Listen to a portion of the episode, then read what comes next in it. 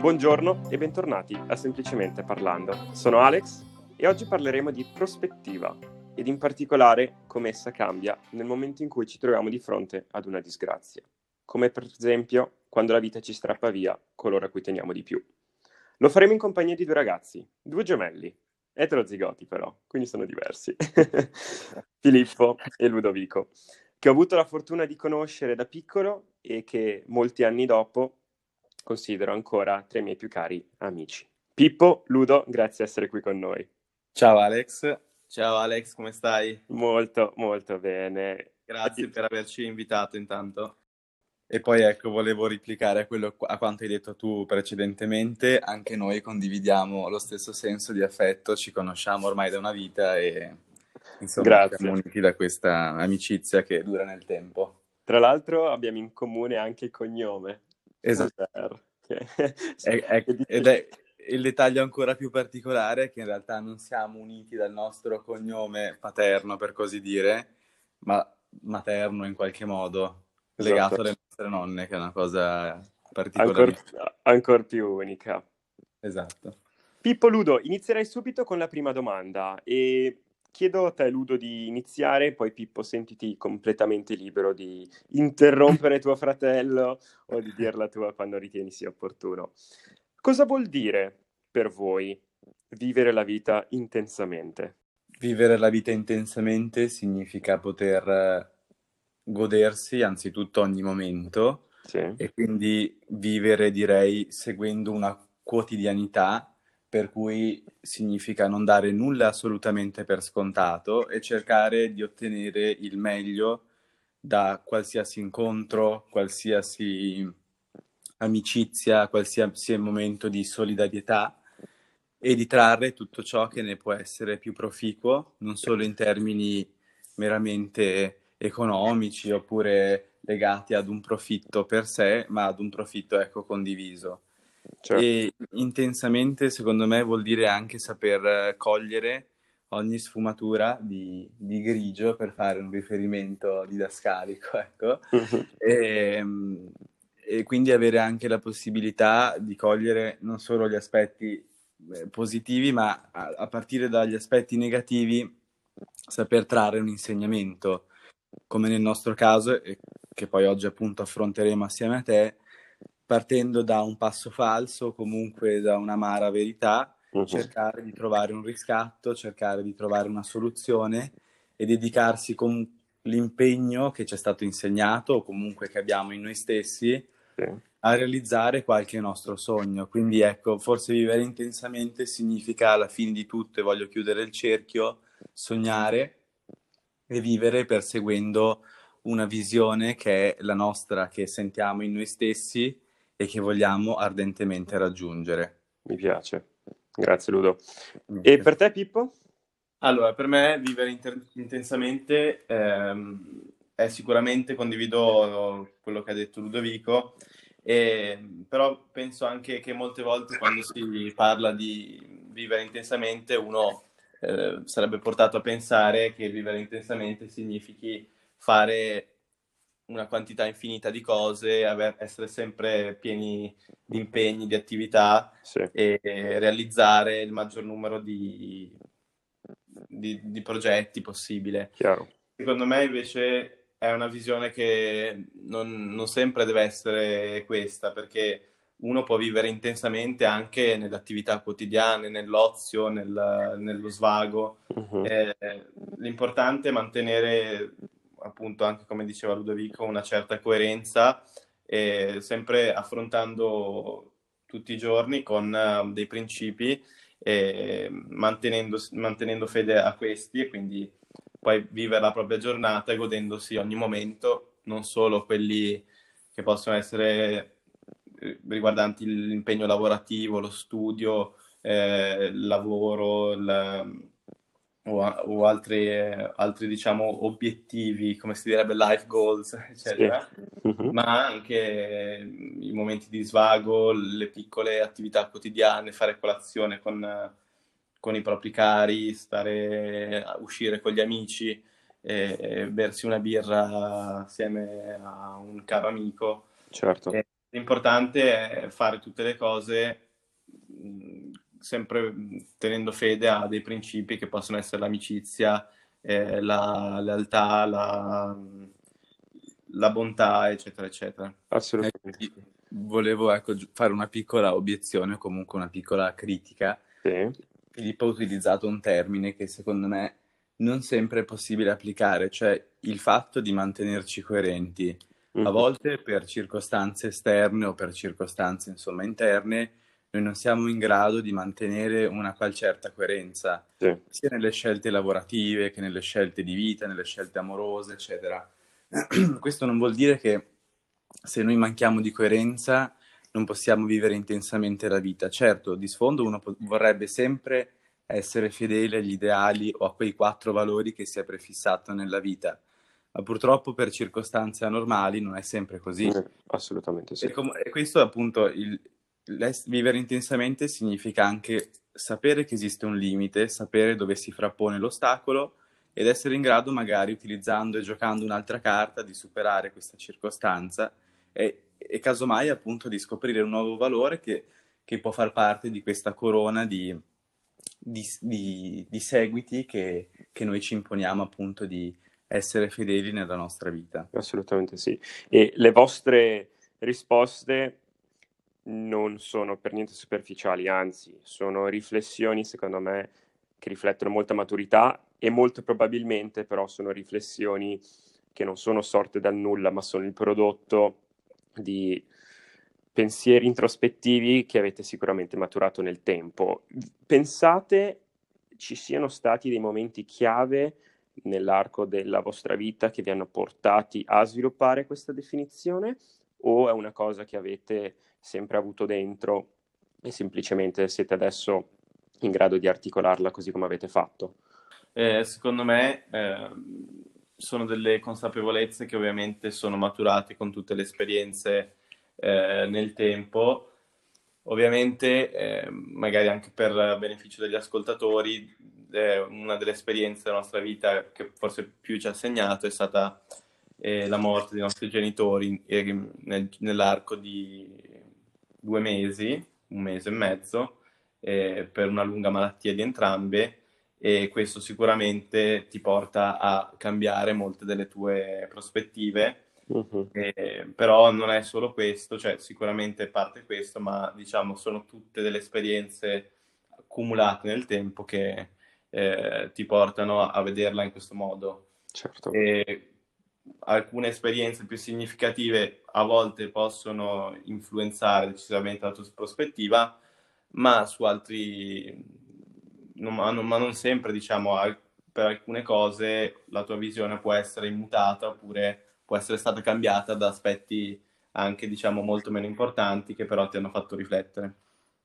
Ecco, io voglio battere il ferro su questo argomento qui dicendo che noi abbiamo una visione e un'etica di vita che sicuramente gran parte dobbiamo alla formazione nostra che i nostri genitori ci hanno regalato e ci hanno offerto nel corso del tempo, sia da quando eravamo bambini che poi durante la crescita. Poi è chiaro che tra di noi esistono anche diverse sfumature caratteriali che ci portano a coltivare interessi che sono molto diversi mm-hmm. e molto spesso è proprio quello che acquisiamo dall'ambiente circostante che ci fa essere tali. Voglio dire, noi come uomini, come discorso generale, veniamo ogni giorno plasmati da un interesse diverso, da un contatto con una realtà diversa. Penso anche a te, Alessandro, che, Alex, che hai cambiato mondo lavorativo uh-huh. e sei eh, stato catapultato costantemente da una realtà eh, come quella italiana, quella inglese, poi hai viaggiato tanto e è così che il tuo modo di pensare, la tua visione eh, cambia. Molto spesso ci sono delle persone che invece permangono radicate in una torre d'avorio ed hanno dei sentimenti che sono quelli, uh-huh. perché sono territorialmente... Noi abbiamo forse anche condiviso un'esperienza sin da piccoli che secondo me ha maturato questa apertura mentale grazie alla scuola eh, internazionale che abbiamo frequentato, essendo già abituati veramente da bambini a condividere degli interessi con persone che avevano provenienze differenti da tutto il mondo. Certo.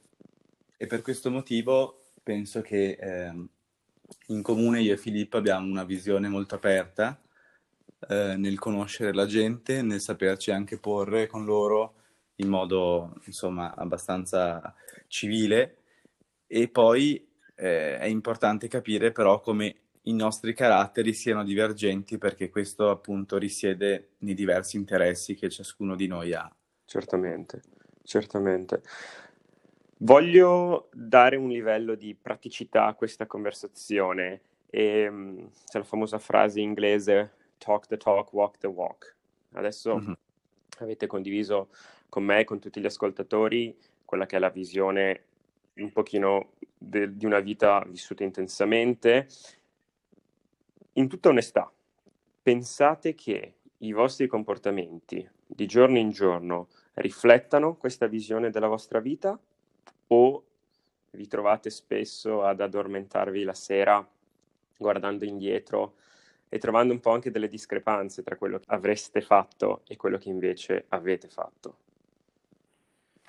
Ma mm, secondo me allora eh, sicuramente ci possono essere delle discrepanze perché eh, uno eh, a volte commette degli errori oppure fa delle cose che poi ripensandoci dice non avrei fatto, non avrei detto. Però in generale ehm, diciamo che questi, questi casi sono la minoranza, nel senso che nella maggior parte delle volte, eh, almeno io mi ritrovo a, a, rimanere nel tracciato e a, certo generalmente fare quello che, soprattutto nell'ultimo periodo, poi più indietro vado nel tempo, più eh, trovo dei casi in cui ci sono effettivamente delle discrepanze tra pensiero e poi comportamento, certo. anche perché forse deriva da, dalla maturità dell'età e de, delle esperienze fatte. Certo. E come dicevate voi inizialmente, eh, sì, l'obiettivo è essere coerenti, ma come poi diceva anche Ludo, ehm, così nei suoi pensieri iniziali, bisogna anche accettare che non sempre si può essere perfetti nell'atteggiamento e bisogna essere in grado di essere flessibili nel momento in cui ci sono delle, degli, delle situazioni nell'arco della giornata che ci spingono ad atteggiarci diversamente. Il motivo per cui vi chiedevo questa cosa, ed è una cosa che ho toccato anche nella, in un podcast precedente, è che molto spesso la consapevolezza che qualcosa può succedere, in questo caso che qualcosa, una disgrazia può accadere, non altera il comportamento delle persone tanto quanto eh, nel momento in cui quella disgrazia succede effettivamente. Secondo me però gran parte del valore che potrebbero derivare le persone sta anche un pochino attraverso una certa osmosi se una persona è in grado di alterare il proprio comportamento, imparare da quelle che sono le esperienze, che siano positive o negative degli altri, può, molto, può aggiungere molto valore senza dover vivere le stesse disgrazie. Di conseguenza la differenza sta sempre un po' tra le motivazioni, i pensieri e poi le azioni che dovrebbero conseguirne. Questo podcast deriva e mi permetto di leggere un estratto di un messaggio che vi avevo mandato qualche anno fa. Deriva da un messaggio um, che vorrei leggervi brevemente. As you move on, celebrate life. Do not let one day go by without giving it your all. Do not take the small things for granted. Smile at the world and do so unconditionally. Be positive and be so contagiously. È un messaggio che avevo mandato in inglese principalmente perché io in italiano faccio più fatica ad esprimermi. e, ehm, però è una cosa che secondo me eh, aggiunge valore cui molte persone dovrebbero pensare senza necessariamente aver vissuto loro stesse la disgrazia. Cosa pensate? Ma sì, allora sicuramente ehm, sarebbe molto utile imparare dalle esperienze altrui senza dover eh, aspettare di acquisire queste conoscenze, questa consapevolezza eh, tramite la propria pelle, le proprie mh, esperienze.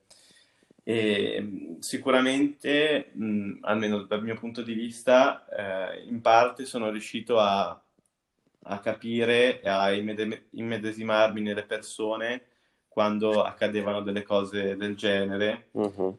però eh, poi quando la cosa diventa personale ci sono sempre delle cose che non hai potuto preventivare, delle cose che non hai potuto, seppur provando ad immedesimarti in quella persona, nello stato d'animo in cui si potesse trovare, ci sono poi sempre delle variabili che non si possono spiegare, che non si possono acquisire se non tramite l'esperienza personale. Uh-huh. E, però certamente eh, la, l'ascolto degli, delle altre persone, l'empatia è una grande dote dal mio punto di vista e eh, può aiutare, ma anche capire non solo le esperienze negative, ma anche le esperienze positive può essere una guida eh, per le scelte di una persona, quindi capire perché una persona eh, è così felice, capire perché eh, che determinate scelte ha compiuto, che comportamenti ha per, eh, per avere quell'atteggiamento, quello stato d'animo,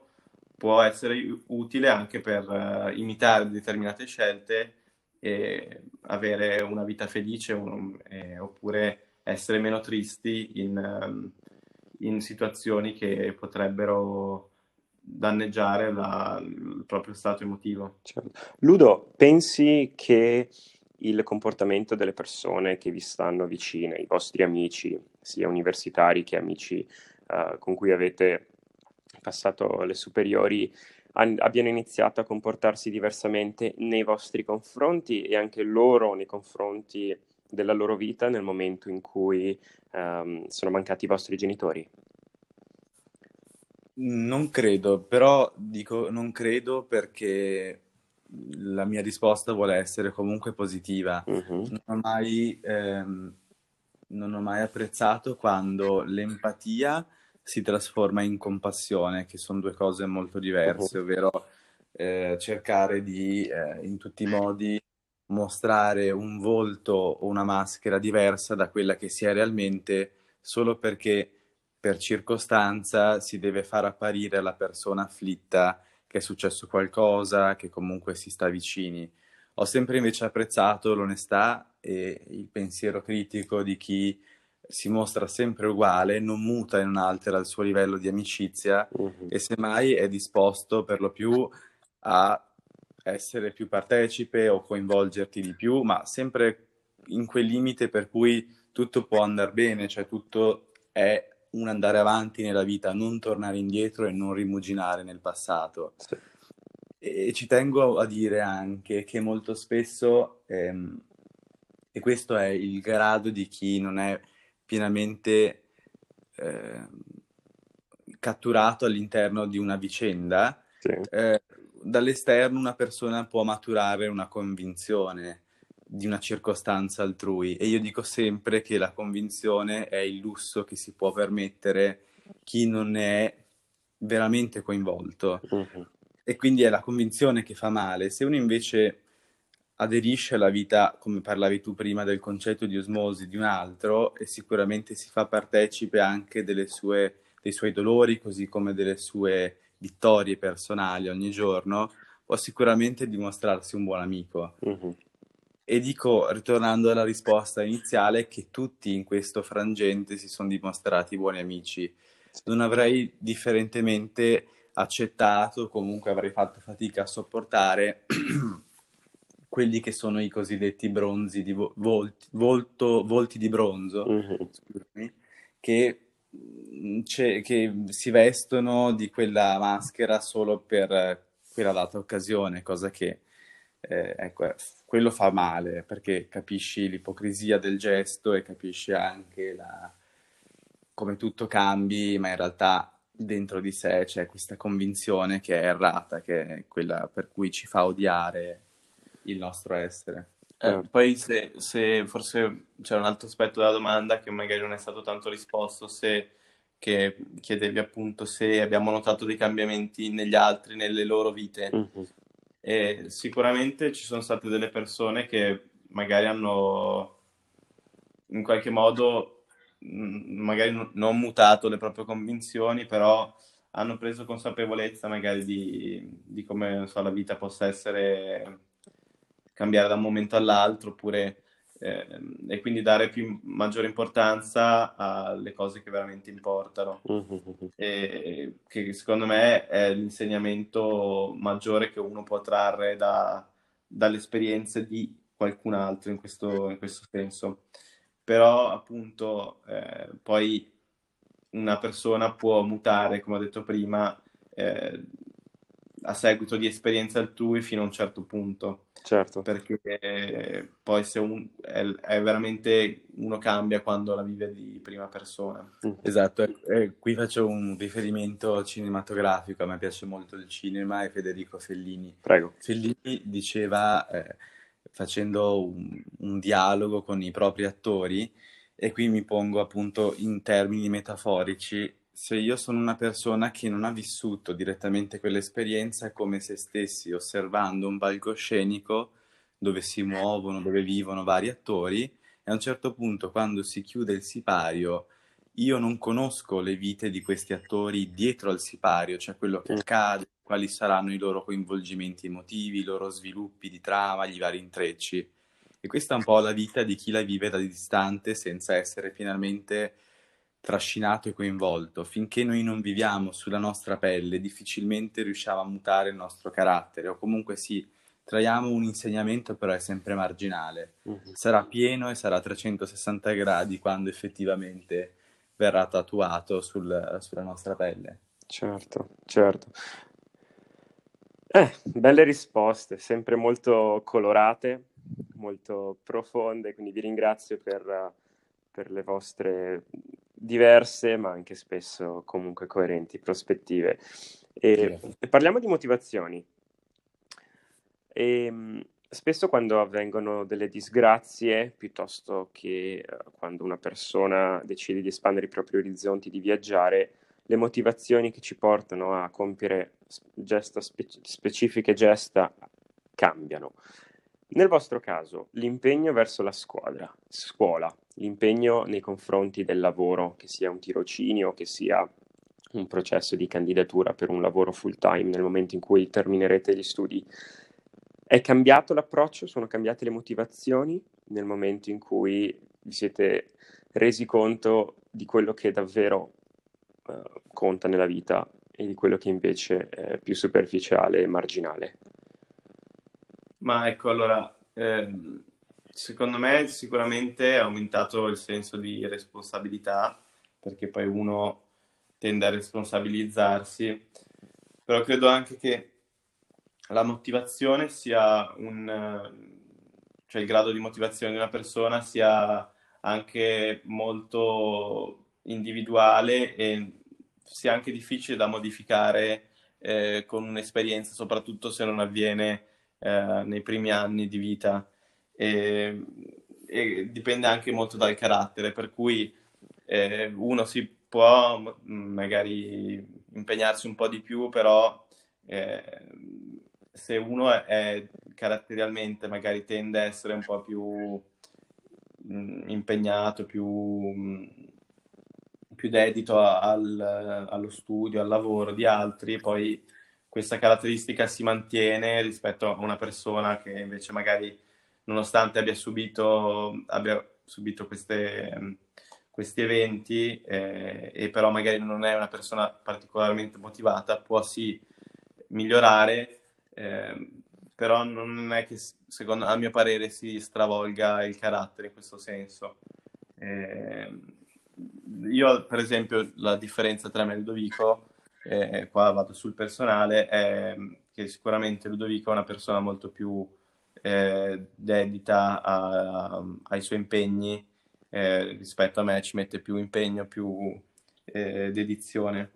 Sì. E questa cosa qui si è sicuramente mantenuta eh, con il tempo, anche se io devo dire, penso di essere migliorato poi non so se sia per il tempo o per le esperienze vissute, ma eh, anche, penso che anche queste esperienze abbiano contribuito in parte a, ad aumentare l'impegno sì.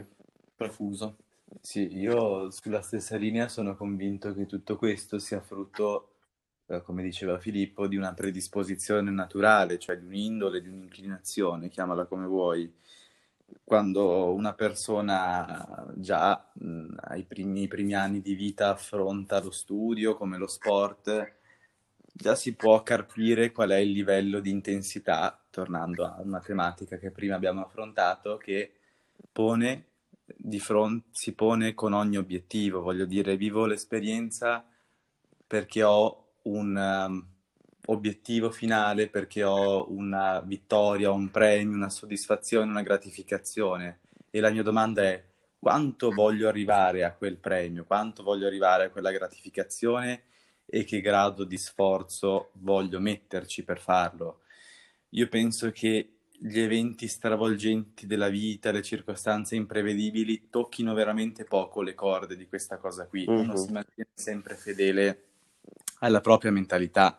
Ci sono persone che per natura sono più ansiose, ci sono persone che sono più tranquille, sì. ci sono persone che hanno eh, meno grilli per la testa e che quindi prendono la vita più in dolce, sicuramente ponendosi meno obiettivi. C'è chi invece rincorre un sogno, un ideale e che allora per corrispondere a questa sua inclinazione cerca di, di portare a casa quanto più, po- più, acqua al suo molino e questo è. Mm-hmm. Quindi sono convinto che anche nel mio caso personalmente la circostanza imprevedibile non abbia certo mutato il mio carattere in questo senso. Capito. E il, um, in linea con questo, il concetto del vivere nel presente può essere antitetico a quello di vivere per il futuro. Cosa ne pensate? Ma sicuramente eh, poi uno quando mm, vive determinate esperienze si rende conto che quanto sia importante non pensare solamente al futuro, mm. eh, ma eh, appunto vivere anche ogni istante del presente perché eh, poi non, non, si sa effettivamente quale sarà il futuro e se ci sarà un futuro. E, ehm, forse l'approccio migliore è, è quello di eh, tentare di costruire il futuro, però in quale modo? Cercando di vivere anche il presente, quindi di fare qualcosa per il futuro, però tenendo, facendo in modo che il processo, facendo in modo che il viaggio verso quella meta finale sia piacevole e quindi non godersi solamente il punto di arrivo, ma anche il viaggio come può essere eh, per chi va in bici o per chi va a fare una camminata in montagna, molto spesso l'obiettivo è la vetta, però vera, il vero aspetto gratificante, gratificante è anche il, tutto quello che succede nel percorso eh, e quindi per fare questo sembra difficile da fare, ma come dicevo prima, se si, dei, se si mantengono dei principi e dei valori eh, durante tutto questo percorso e si cerca di attenersi a questi, poi tutte le cose che si faranno saranno bene o male positive, si cercherà di eh, godersi il momento, costruendosi però anche un futuro positivo. Ecco sì, per rispondere alla tua domanda, io penso che l'antitesi vera sta nel non crearsi delle aspettative uh-huh. perché molto spesso noi possiamo illuderci di avere un progetto già in mano e poi quando arriviamo sul più bello vediamo che tutto si sgretola perché non era come noi ce l'eravamo supposto, immaginato. Uh-huh. E tendenzialmente, soprattutto le persone che sono molto ambiziose, tendono a creare delle aspettative molto grandi. Pensano che tutto sarà rose e fiori, eccetera, e non mettono in conto che nel loro percorso ci può essere qualche elemento di troppo che fa cambiare la direzione a questa strada e che quindi rischia un po' di infrangere il sogno. Con crescendo ho imparato anch'io a non guardare troppo in là, perché anch'io sono tendenzialmente ambizioso, e quindi di cercare di vivere ogni giorno e crearmi e maturarmi quel piccolo sogno che è l'obiettivo giornaliero che voglio raggiungere. Quindi non sognare a lungo termine, ma a breve termine, che forse più è gratificante per le persone che appunto corrono dietro a un obiettivo. Certo. Avete qualche esempio concreto da poter condividere con gli ascoltatori, in particolare per coloro che eh, sono molto ambiziosi, molto lungimiranti e che quindi ripongono tutta l'attenzione delle loro azioni sui risultati futuri, magari scolasticamente parlando? Un esempio che, a cui viene in mente, che viene in mente a me è quello del voto e quindi lo studio finalizzato a conseguire un particolare voto che molto spesso poi si traduce anche nella dimenticanza del materiale stesso una volta finito l'esame. Esatto, qualche consiglio? Sì, sicuramente mm, la cosa importante è eh, capire cosa si vuole ottenere da, da determinate cose, determinate esperienze. Se, se, uno vuole studiare per avere solamente quel voto lì e non interessa acquisire competenze, allora eh, consiglio sicuramente di eh, fare non andare nemmeno a lezione, studiarsi tutto quanto nel proprio tempo e certo.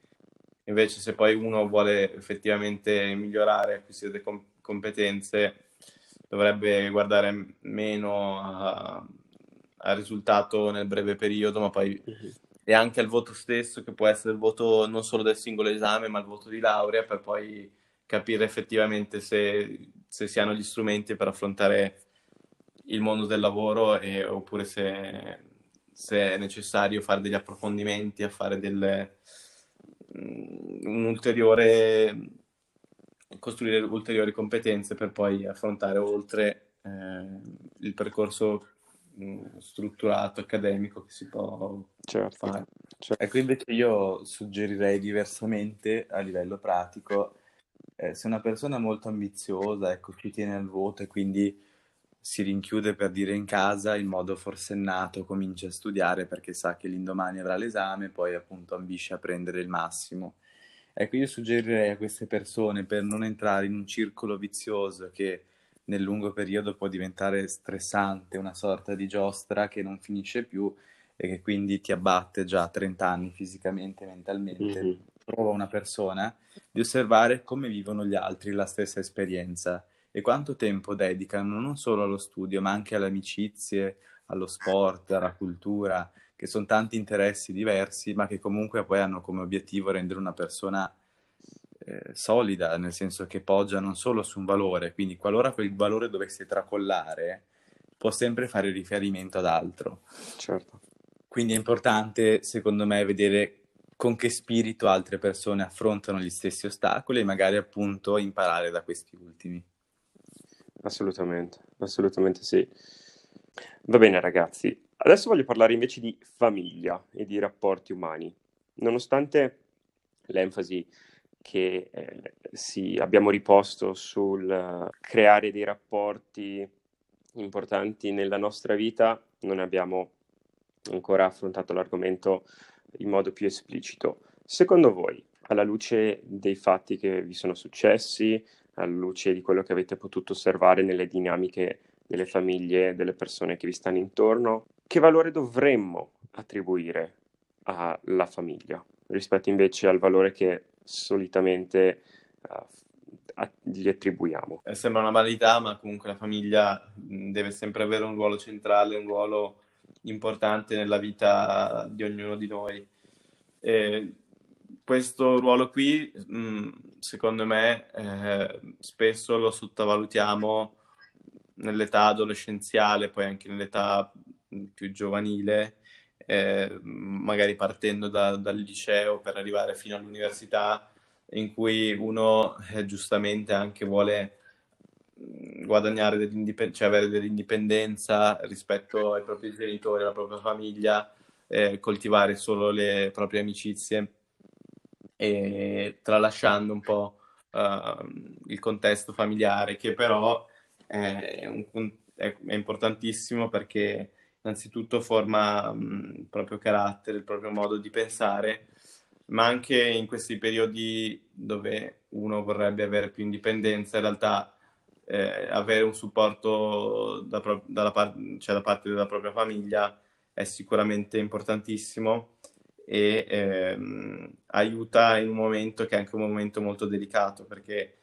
eh, sono i momenti in, in, cui uno decide anche un po' il proprio futuro da parte sia dal punto di vista scolastico ma anche educativo, delle amicizie, delle compagnie che si frequentano, quindi avere sempre qualcuno su, a, su cui far riferimento e eh, qualcuno che ti guida è, è importantissimo. Solitamente diamo per scontato il tempo che passiamo con la propria famiglia e il motivo è che quello che ci lega è un legame di sangue, di conseguenza un po' un'imposizione, una cosa che non deriva da una nostra scelta. Secondo voi dovremmo cercare di riporre il nostro impegno nel costruire un buon legame con la famiglia anche laddove i membri di quella famiglia non sono ideali? Allora, questa qui non, non è sicuramente la nostra esperienza, quindi io parlo per cosa posso pensare, cioè per quello che ritengo, certo. senza appunto una prova, prova vera e propria.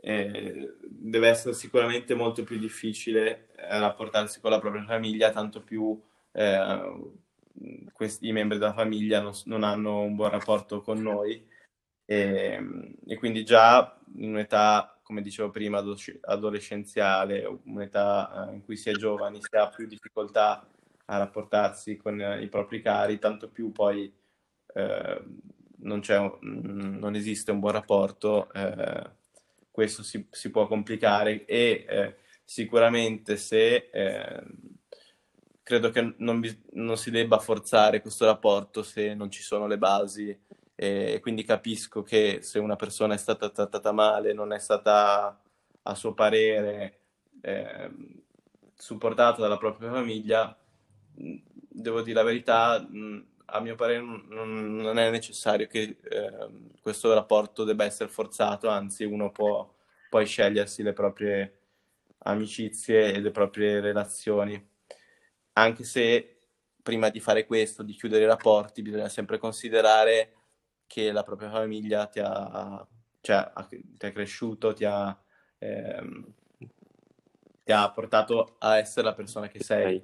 Assolutamente sì. Poi sicuramente c'è una forte componente culturale in tutto questo. In società più collettiviste come quella italiana, la famiglia forse assume anche un ruolo diverso rispetto a, città, a società individualiste come possono essere quelle degli Stati Uniti, dove magari la famiglia inizia ad assumere una definizione diversa, inizia a diventare la famiglia che io vado a creare, quindi il fidanzato la fidanzata che trovo, quella cerchia stretta di amici con cui mi circondo e quindi muta il significato di famiglia. Tu Ludo sì. cosa ne pensi? Ma io sicuramente ribadisco l'idea che è sempre difficile portare i panni di qualcun altro. Noi, eh, grazie a Dio, non abbiamo avuto esperienze negative, anzi, sono tutte state esperienze positive in famiglia. Penso comunque che bisogna sempre vedere, ponendoci nel caso più negativo possibile, quindi il più estremo, di chi nasce in un contesto sociale dove c'è sofferenza, dove c'è timore, dove c'è odio, eh, sia molto difficile capire come una persona possa reagire a questo sentimento. Sì. E, ehm, appunto deve trovare una strada della conciliazione se questa è possibile, altrimenti laddove il dialogo non ci sia e soprattutto dove non ci sia il mutuo riconoscimento e la comprensione reciproca eh, sia val- da valutare la strada di tagliare appunto i ponti e di crearsi una nuova prospettiva di vita più rosea. Eh, so che eh, anche informandomi su YouTube o su altri canali mediatici ci sono, e soprattutto come dicevi tu, in società più individualiste, casi di famiglie che hanno un passato legato alla tossicodipendenza, all'abuso, alla violenza domestica.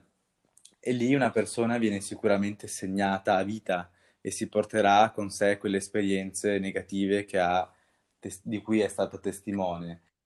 Ed è lì che è necessario trovare un riscatto e cercare anche di rompere ogni legame con il passato, perché è un passato che è più una croce uh-huh. che un, che, insomma, un, un oggetto prezioso da portare con sé, quindi penso sia appunto necessario tracciare una nuova strada. Certo, grazie. Va bene ragazzi, vi faccio un'altra domanda. Parliamo adesso di futuro. Nonostante abbiamo detto che è importante vivere nel presente, nonostante Ludo tu abbia detto che uh, e abbia consigliato di enfatizzare sempre di più gli obiettivi a breve termine, come vi vedete con una vostra famiglia tra una decina, quindicina di anni?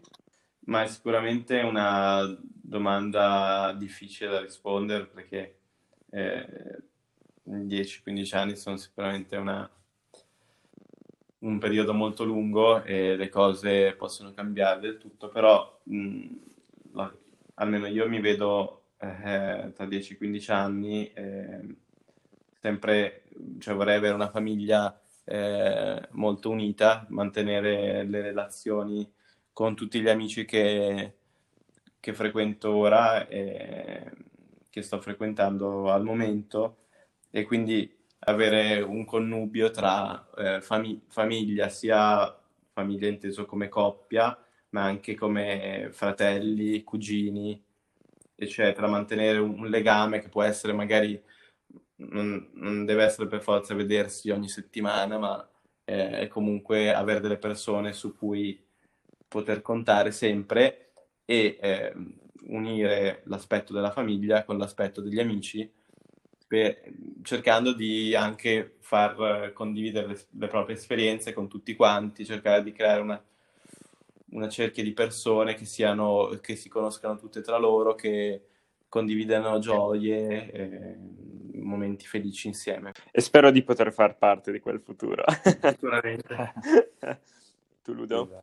La famiglia è sicuramente un porto sicuro e un ambiente sereno dove noi possiamo mettere radici e possiamo trovare le nostre insicurezze come le nostre certezze, perché non è detto sempre che la famiglia sia il, lo stimolo principale e comunque il, l'ambiente dove riusciamo meglio a esprimere la nostra persona. Molto spesso abbiamo anche dei vincoli, specie se la nostra personalità è molto forte sì. o comunque ha una direzione tutta sua. Però è anche vero che mh, il lasso di tempo che consideriamo, 10-15 anni, è molto distante anche come pensiero attuale e spero sempre che la mia famiglia, come ha già detto Filippo, si sviluppi in, su più coordinate, cioè non sia una sorta di eh, società, come possiamo dire, che si autonutre di se stessa, sì. come le, le, prime polis greche che erano chiuse una distante dall'altra, ma che sia aperta a rispondere, a dialogare con altre entità al di fuori di essa. Uno perché anche in base a quanto abbiamo già detto, è importante il momento del dialogo e della condivisione dell'esperienza e quindi lo sarà importante per me come lo sarà per la mia famiglia in futuro, i miei figli, mia moglie, eccetera, che mi auspico di avere. E poi sarà importante perché sarà sicuramente un momento di svago, un momento per, con cui condividere delle amicizie e delle esperienze tutti assieme. Quindi ecco, la famiglia deve avere degli sbocchi professionali, etici, di amicizia che consentano a, a questa di svilupparsi e diventare con il tempo sempre più solida e sempre più eh, resistente agli attacchi. Ecco. Sì. Grazie. Vi faccio un'ultima domanda, ragazzi.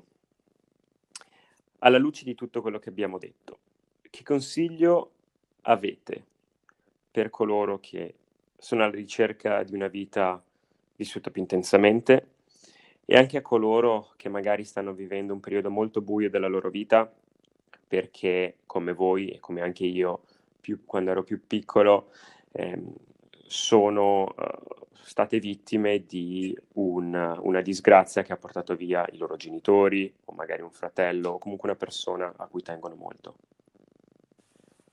Allora, eh, per le persone che non stanno vivendo questi momenti, che stanno per le persone appunto che stanno vivendo una vita tranquilla, normale, il mio consiglio è quello di ehm, cercare di comprendere, anche se non è facile, le cose che veramente contano nella vita e mh, ogni giorno mettere da parte, dare meno importanza ai piccoli bisticci, alle piccole delusioni che magari possono essere eh, una delusione lavorativa, mh, oppure eh, Amorosa, cioè.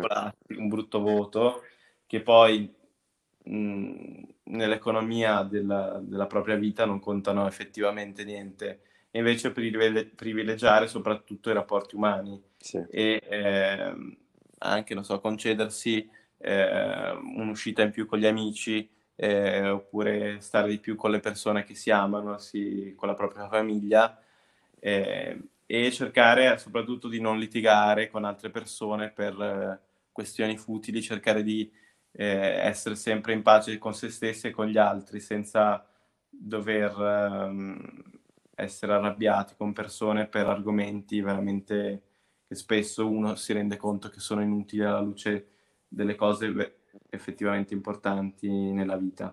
Questo è il consiglio appunto per, per chiunque. Ecco, e poi sì, per uscire dal momento buio, una frase idiomatica molto semplice, però ad effetto è fai ciò che pensi possa farti bene, nel senso che se uno ha un interesse, una passione che sa che in quel momento potrà sbloccarlo da ogni sua ansia, da ogni suo pensiero, ecco, di concentrarsi in quella che può essere il pianoforte, può essere andare a correre, può essere dipingere, come stare fuori con gli amici, ogni momento che sia un momento di svago per la mente, di rilassamento, sicuramente può essere proficuo. Quindi chi sta vivendo questa situazione qui, ecco, deve considerare che la vita non ha solo una direzione, ma ce ne sono tante altre, quindi di imboccare la strada che più in quel momento possa farlo stare meglio. Poi questo non vuol dire che il tutto si debba tradurre in un atteggiamento individualista, per cui mi concentro in quello perché faccio gli affari miei e non guardo più al male. Vuol dire anche saper dedicare spazio a se stessi, così come spazio ad aiutare le persone in difficoltà, perché ovviamente non possiamo vivere per gli altri, ma non possiamo nemmeno sacrificare del tutto i nostri interessi. Assolutamente un altro consiglio che a me piace dare è quello di ripartire dal, dalle relazioni con i propri amici, con eh, i propri partner eh, o chiunque sia vicino per eh, vedere effettivamente come la vita possa essere bella in quel senso, quindi soprattutto nelle relazioni con le persone più care. Sì, è vero, a volte cerchiamo anche delle scappatoie, per esempio c'è chi in un momento di difficoltà si confida con eh, degli esperti, anche medici, psicologi, eccetera, mentre quando abbiamo appunto a portata di mano dietro l'angolo una persona amica, può essere il partner, una persona a cui appunto fare una confidenza che può, se non altro, dato il legame di amicizia, di amore che c'è, dare anche un consiglio che sicuramente può essere più proficuo, ecco. Quindi valutare sempre chi ci sta molto vicini e con questi condividere le nostre esperienze. Bellissimo ragazzi, vi ringrazio davvero tanto, tanto, tanto. Grazie a te Ale, è grazie stato un piacere. Grazie per le vostre parole, grazie per il vostro tempo e grazie. a presto. Grazie. Ciao a tutti. Ciao a tutti ragazzi. Grazie a tutti e ci vediamo al prossimo episodio di Semplicemente Parlando. Ciao!